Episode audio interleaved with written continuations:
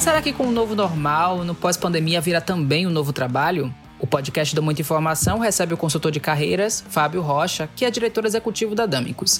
Iremos falar sobre novas modalidades de trabalho, carreiras que estão em alta, empreendedorismo e outros. Olá, Fábio, seja bem-vindo. Que mudanças ocorrem nas relações de trabalho e nas relações econômicas em função das regras de segurança sanitária para controle da pandemia?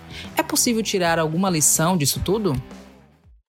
Excelente tema, Jones. Agradeço aí a oportunidade falando desse público altamente qualificado, muita informação. Parabenizo vocês por esse conteúdo de qualidade que o Portal Muita Informação tem trazido e um abraço especial ao craque Oswaldo Lira, né, grande mentor aí, idealizador do portal. Eh, Jones, eu diria que se a gente tivesse que escolher um título para traduzir o que nós vamos conversar aqui, seria a necessidade de repensar a forma como trabalhamos o mundo do trabalho já vinha passando por grandes mudanças, tá?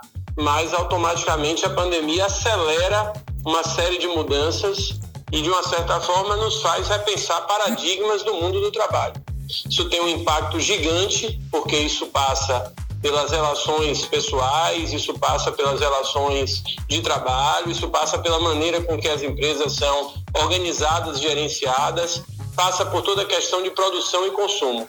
Não tenha dúvida, eu com os meus 48 aninhos de idade, que nunca vivi algo similar, e acho que o mundo todo nunca viveu algo similar como a pandemia do Covid-19, por pelo aspecto global, pelo aspecto da celeridade da informação e até do desencontro de informações, né? A famosa era dos fake news, nós temos muitas lições de aprendizado. Agora precisamos ter muito cuidado. É, há cenários completamente diferentes. A gente não pode comparar o cenário americano com o cenário brasileiro, né? Em relação a determinados segmentos. A tecnologia lá já era muito mais presente, a questão do digital já tinha uma outra força. Para você ter ideia, apenas no primeiro semestre de 2020, nós tivemos um crescimento de 47% das vendas online. Então, nós estamos falando de números gigantescos. Então, muito cuidado. Que cuidado que eu estou colocando? Por exemplo, nós teremos sim um modelo híbrido do trabalho. Nós teremos uma ideia diferente do trabalho remoto, diferente, inclusive, do que estamos vivendo, porque nós não estamos vivendo a, a, o home office puro sangue, Jones. Aí você vai dizer, como assim? Porque uma coisa é seus filhos estarem na escola e você fazer a opção de também trabalhar em casa. Outra coisa é nesse caos que nós vivemos, onde as realidades se misturam, onde muitas vezes a maioria dos colaboradores não tinham nem condições e infraestrutura de trabalho. Ao mesmo tempo, se a gente olhar para o Brasil, nós vemos uma realidade, Brasil, Bahia, Salvador, uma realidade de mercado informal. Muitas pessoas trabalhavam na rua, trabalhavam em campo, trabalhavam de frila, como vocês jornalistas gostam de chamar, os freelancers. Então há mudanças radicais,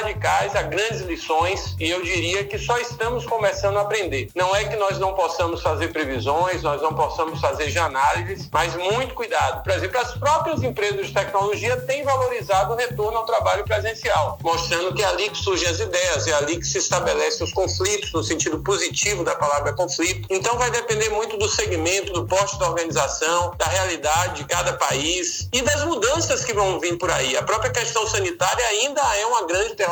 Quanto tempo a pandemia durará? Fábio, quais são as vantagens e desvantagens existentes nas novas relações de trabalho hoje? É, eu diria que para quem tem um modelo linear, um modelo mental focado na carteira do trabalho, sem dúvida nenhuma, ele no primeiro momento só vê desvantagens. A relação da estabilidade, da previsibilidade, né? daquela ideia de segurança no pós-aposentadoria, é algo que cada vez mais, como, usando uma metáfora, será peça de museu. Ao mesmo tempo, nas pesquisas com os trabalhadores em termos mundiais, mostram que as pessoas voltaram a valorizar estabilidade e previsibilidade. Então, esse é um elemento onde as organizações precisam comunicar a possibilidade de carreira, precisam comunicar e ser transparentes quanto à sua saúde financeira e por aí vai. A própria ideia de planejamento da aposentadoria e do que nós lá da Amigos Consultoria, eu junto com a Maísa Santana, que é minha sócia e que é, é idealizadora e, e, desse conceito de longevidade que nós utilizamos, inclusive nos trabalhos com os seniors, que o que é longevidade? É, é, é uma vida longeva, mas com atividade produtiva.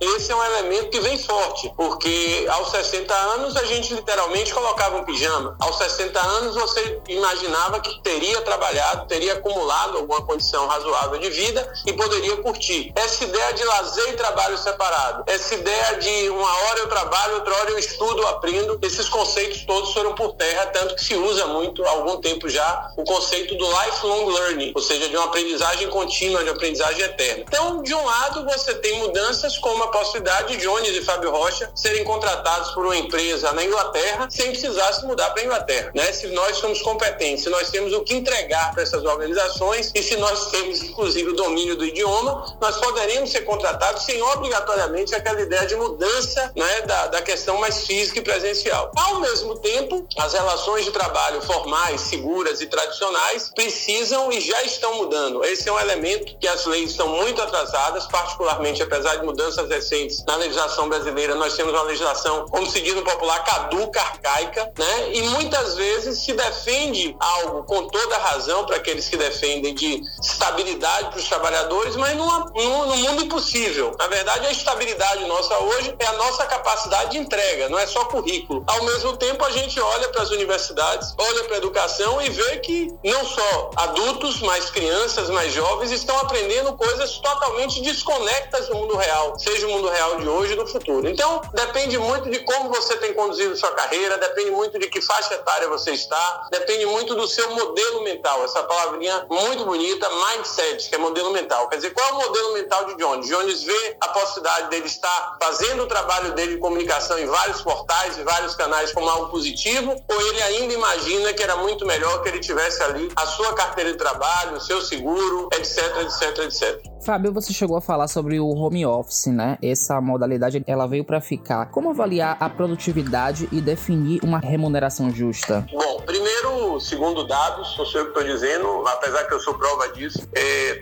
estamos trabalhando muito mais, né? Nós perdemos a noção, às vezes, de horas e turno, porque com recursos em que você me acessa o tempo todo e na hora que você quiser, uma mensagem sua de WhatsApp às 10 horas da noite, se você é meu chefe, se eu estou ali assustado com medo de perder perder emprego, dificilmente eu não retornarei, né? O não retornar talvez seja o suicídio. Então, nós estamos trabalhando muito mais. Há todo um estresse envolvido por esse cenário que eu coloquei, que é um home office meio falso, porque na verdade nós temos todo mundo em casa, quando assim é possível, é, e as empresas ainda estão num caminho muito distante de como mensurar isso. Há casos mais radicais que eu não concordo, que são políticas onde você coloca programas, softwares no seu computador, não só para ver quanto de onde trabalha trabalhou, mas até quanto ele levou para determinadas atividades. E há empresas numa linha, eu diria, mais moderna, onde você estabelece algum tipo de indicador e até de uma dinâmica de trabalho mais focado em produtos e entregas. Então, na verdade, é, isso também depende, mais uma vez, da forma com que eu encaro meu trabalho, da, da minha maneira de organização. Eu tenho, Jones, uma experiência grande já, nós lá da DAMIC, com um programa chamado PAP, PAP, que é um programa de acompanhamento profissional e orientação de carreira desde jovens de 15, 18, 20 anos até grandes empresários, uma das coisas que eu mais ensino é algo que eu chamo de organização interna, que é exatamente o Jones acordar hoje de manhã e ter uma ideia da agenda dele, estabelecer prioridades. Na verdade, você devia se organizar ontem de noite ou talvez na sexta da semana passada. Então, esses elementos de como você lida com esses multipapéis, o que as mulheres fizeram muito bem, temos muito a aprender com as mulheres. Eu brinco com as mulheres que aquelas que foram ou são mães, essa maternidade serve mais do que ter 15 doutorados. Então, essa ideia de multipapéis, de, de multitask, multitarefas, é um mundo muito novo para muita gente. Diferente das novas gerações, que muitas vezes já estão acostumados a estudar ouvindo música ou a estudar desenhando ou fazendo alguma coisa, tem determinadas gerações que só conseguiam fazer uma coisa por vez. Então, a depender de onde você se encontre aí nesse universo, isso precisa ser, inclusive, levado em conta pelas empresas. Porque, veja bem, é a primeira vez na história que nós chegamos a ter cinco gerações diferentes numa mesma organização. E não vou poder lidar com essas cinco gerações da mesma maneira. De tudo que mudou até agora, o que, que representa algum avanço antecipado pela pandemia e que naturalmente surgiria com o tempo? Olha, eu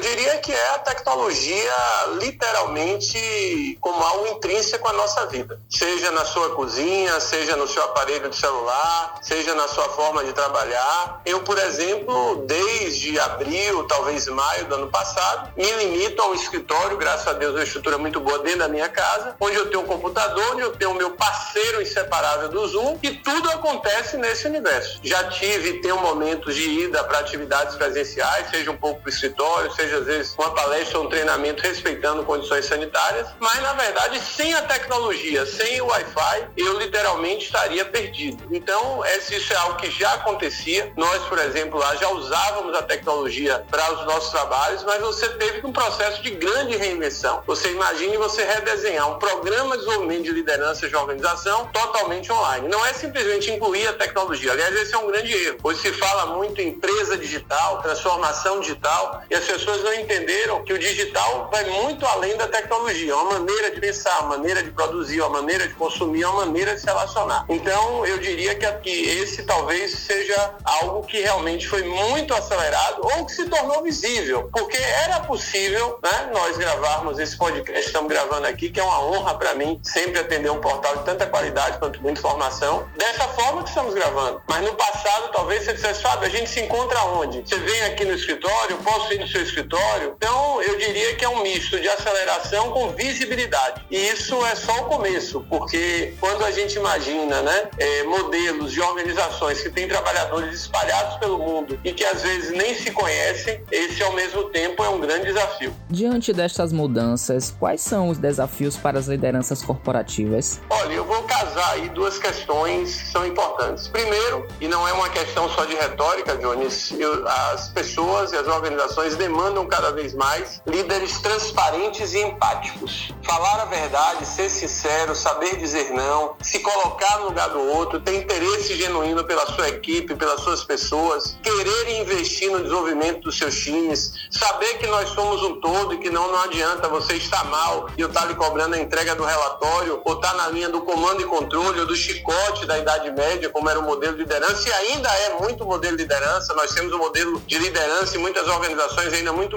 machistas, muito militares. Eu diria que isso nunca funcionou e agora está estabelecido. E essa coerência entre o que o líder diz, o que ele prega e o que ele faz tem muito a ver com a cultura da organização. Né? E uma cultura que precisa ser reinventada, precisa ser modificada, precisa ser adaptada, onde muitas vezes você precisa perceber a cultura da minha empresa sem lá estar. Porque muitas vezes você entrou na empresa, eu tenho vários casos de clientes que a pessoa começou na empresa, tem um ano trabalhando e nunca esteve na empresa. Então, o que se chama hoje o job experience, né? Ou a jornada do trabalhador, ou a própria ideia de carreira do colaborador na empresa, e que o Google, o Facebook, a Amazon começam a fazer isso de uma forma mais estruturada, ela é algo muito forte. Ou seja, eu preciso perceber, eu preciso sentir, eu preciso viver os valores, a cultura da minha organização, mesmo à distância. Eu preciso me sentir integrado, eu preciso me sentir engajado. Então, você tem aí um casamento perfeito entre a parte intangível da organização, que sempre foi forte e foi importante, mas nunca foi tão vista, propósito, a função social da organização, entender que o meu trabalho tem um sentido para o mundo e aí vem uma, voltando com força total a ideia da sustentabilidade. No Brasil, pela primeira vez, começa a se usar mais a expressão do ESG, né? do Environment, Social and Governance, que nada mais é do que sustentabilidade numa versão internacional, mas é um tema que está aí desde 98 no Brasil. Esses elementos todos exigem muito dessa liderança e se coloca no lugar de um líder que tem num time cinco gerações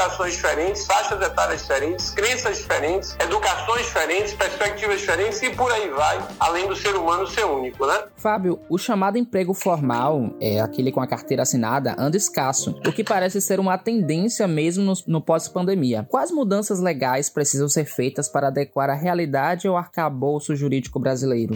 Olha, com todo o perdão aí da turma do mundo jurídico, e de forma nenhuma eu vou aqui me ousar a comentar isso com viés jurídico, eu vou comentar como viés de um gestor, como viés de um empreendedor, como especialista em carreira que sou, é, total. Né? Nós estamos falando que as leis, muitas vezes, elas só são modificadas depois daquilo já acontecer há décadas no mundo real. Então, na verdade, precisamos, inclusive, ter pessoas competentes para discutir essas leis. Eu me preocupo muito que, às vezes, aqueles que estão discutindo as leis do nosso país são os menos preparados, com raríssimas exceções da atividade política. Nós temos muita gente preparada nas três esferas, municipal, estadual e federal, onde muitas vezes não entendem da realidade do mundo do trabalho, da realidade do mundo empresarial, dessas mudanças que não tem volta, né? são caminhos sem volta, e sem dúvida nenhuma as leis precisam mais do que ser adaptadas. Eu diria, por exemplo, para um prefeito que está nos ouvindo, eu sei que vocês têm uma clientela forte né? e seguidores muito fortes na área da gestão pública e do meio político, que ele pode, inclusive, criar leis municipais de incentivo a esse novo mundo mundo e atrair novas empresas, atrair empresas que têm uma outra mentalidade, que estão buscando ambientes mais adequados para a sua evolução. Ao mesmo tempo, dentro daquilo que for possível,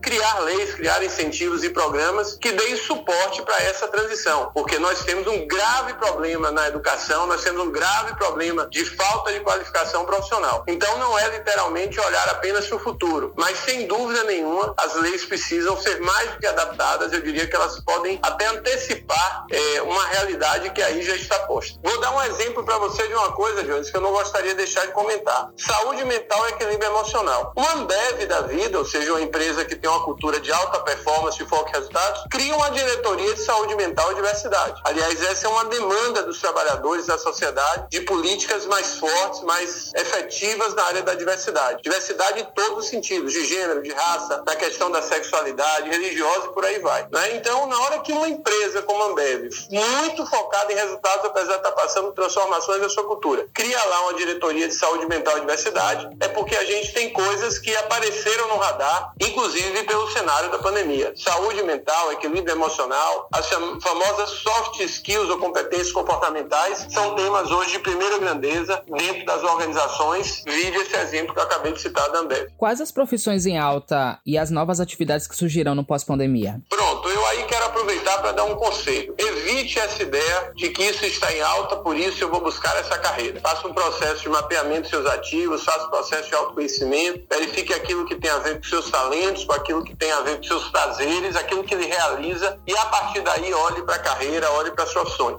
É, sem dúvida nenhuma, está em alta a área de saúde, está em alta a área de tecnologia, está em queda serviços pessoais, né? dando exemplos bem simplórios. Teve muita gente que teve que aprender a cozinhar na pandemia, teve que aprender a cortar cabelo. Então, é, são coisas que, de uma certa forma, por exemplo, tem uma tendência de crescimento ou de decrescimento. Mas, sem dúvida nenhuma, lembrando aí minha mãe, Dona Adileia, quando a gente é diferenciado, quando a gente entrega o nosso melhor, eu posso ter sucesso em qualquer carreira. Então, evitem, pelo amor de Deus, esse caminho de vou para a área de tecnologia, porque tudo hoje é tecnologia. Então, não é que você vai para a área de tecnologia, você precisa verificar o impacto da tecnologia na sua carreira, na sua profissão, inclusive se preparar, se adaptar e, e ter um bom, uma boa convivência né, com esse mundo digital, com esse mundo novo. Com a escassez de emprego formal, muitas pessoas pensam em empreender. Quais são os conselhos, Fábio, que você dá para esse público? Há um perfil claro do empreendedor de sucesso? Sem dúvida, existe um DNA mais favorável. Não é que você não tenha esse DNA, mas assim, a questão da disciplina, a capacidade diferenciada de trabalho, saber lidar com riscos, com pressões, com altos e baixos, que é comum dos mundos do negócio. A própria dificuldade inicial do negócio não é para qualquer um. Então, o primeiro conselho é não empreenda por falta de opção. Empreender é uma carreira. Eu acabei de ser coautor do livro é, Mestres do Empreendedorismo Século XXI, coordenado toda a obra aí pelo Leandro Cristo, vai estar sendo lançado, inclusive, na sexta-feira, às 16 horas. E o meu capítulo foi Peculiaridades do Planejamento e Gestão de Carreira do Empreendedor. Empreendedorismo é uma carreira, então você precisa se preparar para isso. Você precisa fazer uma avaliação de que competências ou que características você tem, não que tenha mais uma vez uma receita de bolo, mas se você realmente está preparado para esse mundo e não ficar naquela coisa superficial, porque Fábio gosta de pets, né? Gosta de cachorrinho, gosta de gatinho, ele será um empreendedor de sucesso se tiver um pet. Não é por aí, né? Porque você gosta de, de fazer docinho, gosta de levar bolinho para a família, você pode ter um negócio na área de gastronomia ou de qualquer coisa dessa natureza. Então, o empreendedorismo é uma carreira, todos nós temos de alguma maneira características que precisam ser trabalhadas, potencializadas ou minimizadas para o exercício dessa atividade e muito cuidado para não acontecer o que acontece sempre. A pessoa empreende por falta de opção. A pessoa empreende muitas vezes porque às vezes ela tem uma reserva, ela se aposentou e aí eu não tenho o que fazer, vou empreender. Não é por aí. Eu vou empreender em quê? Eu preciso empreender em algo, inclusive, que tem afinidade comigo, com a minha história, seja uma história de vida pessoal ou profissional. Então, é um caminho fortíssimo e principalmente, viu, Johnny, isso é o que a gente chama de empreender na própria vida e carreira. Empreender ou a competência do empreendedorismo não tem a ver só com criar e gerenciar e tocar um negócio. Muitas vezes é a sua capacidade de intervir na sua vida e carreira, de você ser um agente do próprio destino e ter uma atitude mais proativa, mais protagonista para que as coisas e os seus objetivos e metas sejam alcançados. Qual o papel do ambiente online no empreendedorismo? Melhor investir nisso do que em lojas físicas, por exemplo? Olha, a Magazine Luiza está aí como prova que o híbrido é a palavra do momento, tá? Claro que cada negócio é negócio, cada segmento é um segmento. Não dá para abrir mão do ambiente online. Na pior das hipóteses, o ambiente online facilita a comunicação com os clientes, com o mercado. Ele pode facilitar, inclusive, uma construção de uma relação de confiança, de vínculos. Mas o híbrido está aí, veio para ficar. Eu não tenho dúvida nenhuma que, que, a depender da atividade, esses espaços físicos poderão, no mínimo, serem úteis, né? Como, como espaço de experiência, como espaço muitas vezes de alguém que quer conhecer muita informação de perto. Então vai depender muito do negócio e vai depender muito também da, da, da, marca, do propósito e da maneira com que a organização se relaciona com o mercado, não só a sua organização, mas os seus concorrentes e o seu segmento. Então veja, por exemplo, que se você casar o delivery com o ambiente online, é aquela linha que eu entro lá, vejo os pratos bonitos, as fotografias bonitas, escolho e aquele alimento chega na minha casa onde eu estiver. Ou seja, só que tem outros que preferem, eu particularmente apesar de ser um usuário forte do delivery, eu gosto de ver a comida sendo preparada, eu gosto de ter ali um ritual da refeição, então isso precisa ser entendido. Eu digo sempre que mudanças muito grandes, você tem que ter muito cuidado para fazer a leitura do impacto dessas mudanças no seu negócio, na sua atividade profissional. Você não pode trabalhar com a ideia, todo mundo é assim, será sempre assim, isso nunca mais existirá. Vamos ter cuidado, porque muitas vezes você precipita análises e você perde oportunidades aí, como a Magazine Luiza tem feito muito bem. Ela se antecipa, ela responde muito bem ao mundo digital, mas de forma nenhuma ela deixa algo que é da sua essência, que é a humanização no processo de vendas. Né? Isso é um elemento muito forte da cultura organizacional da Magazine Luiza, do cuidar das pessoas, do seu colaborador, né? do ter uma participação efetiva de posicionamentos sociais, né? inclusive na figura da Luiza Trajano, e por aí vai. Qual a importância e a melhor forma de usar as redes sociais para garantir um negócio bem sucedido? Sem dúvida nenhuma, tendo clareza da sua identidade, seja da sua identidade profissional da sua identidade de negócio. As redes sociais é um meio que potencializa o que há de bom e ruim. Se eu entro no LinkedIn daquela empresa e não tem postagens, não tem conteúdos atrativos, coerentes com aquilo que ela prega, com, é, coerentes com o tipo de produto ou serviço, não basta estar nas redes sociais. Então, mais do que, como se diz no popular, postar imagens bonitas, agradáveis e aquela febre dos links, das curtidas, eu preciso muito mais dos leads, ou seja, que aquilo se converta em negócios, em contratos, em clientes e principalmente em relações de confiança. Esse é algo que vai mudar muito ainda. Nós precisamos entender que o sucesso das nossas organizações tem a ver com construção de vínculos e relações de confiança, seja a relação da empresa com seus colaboradores, do líder com seus times ou da organização com o mercado. Fábio, eu agradeço sua atenção. Eu sou Jones Araújo e esse é o podcast do Muita Informação. Siga a gente nas nossas redes sociais e até o próximo podcast.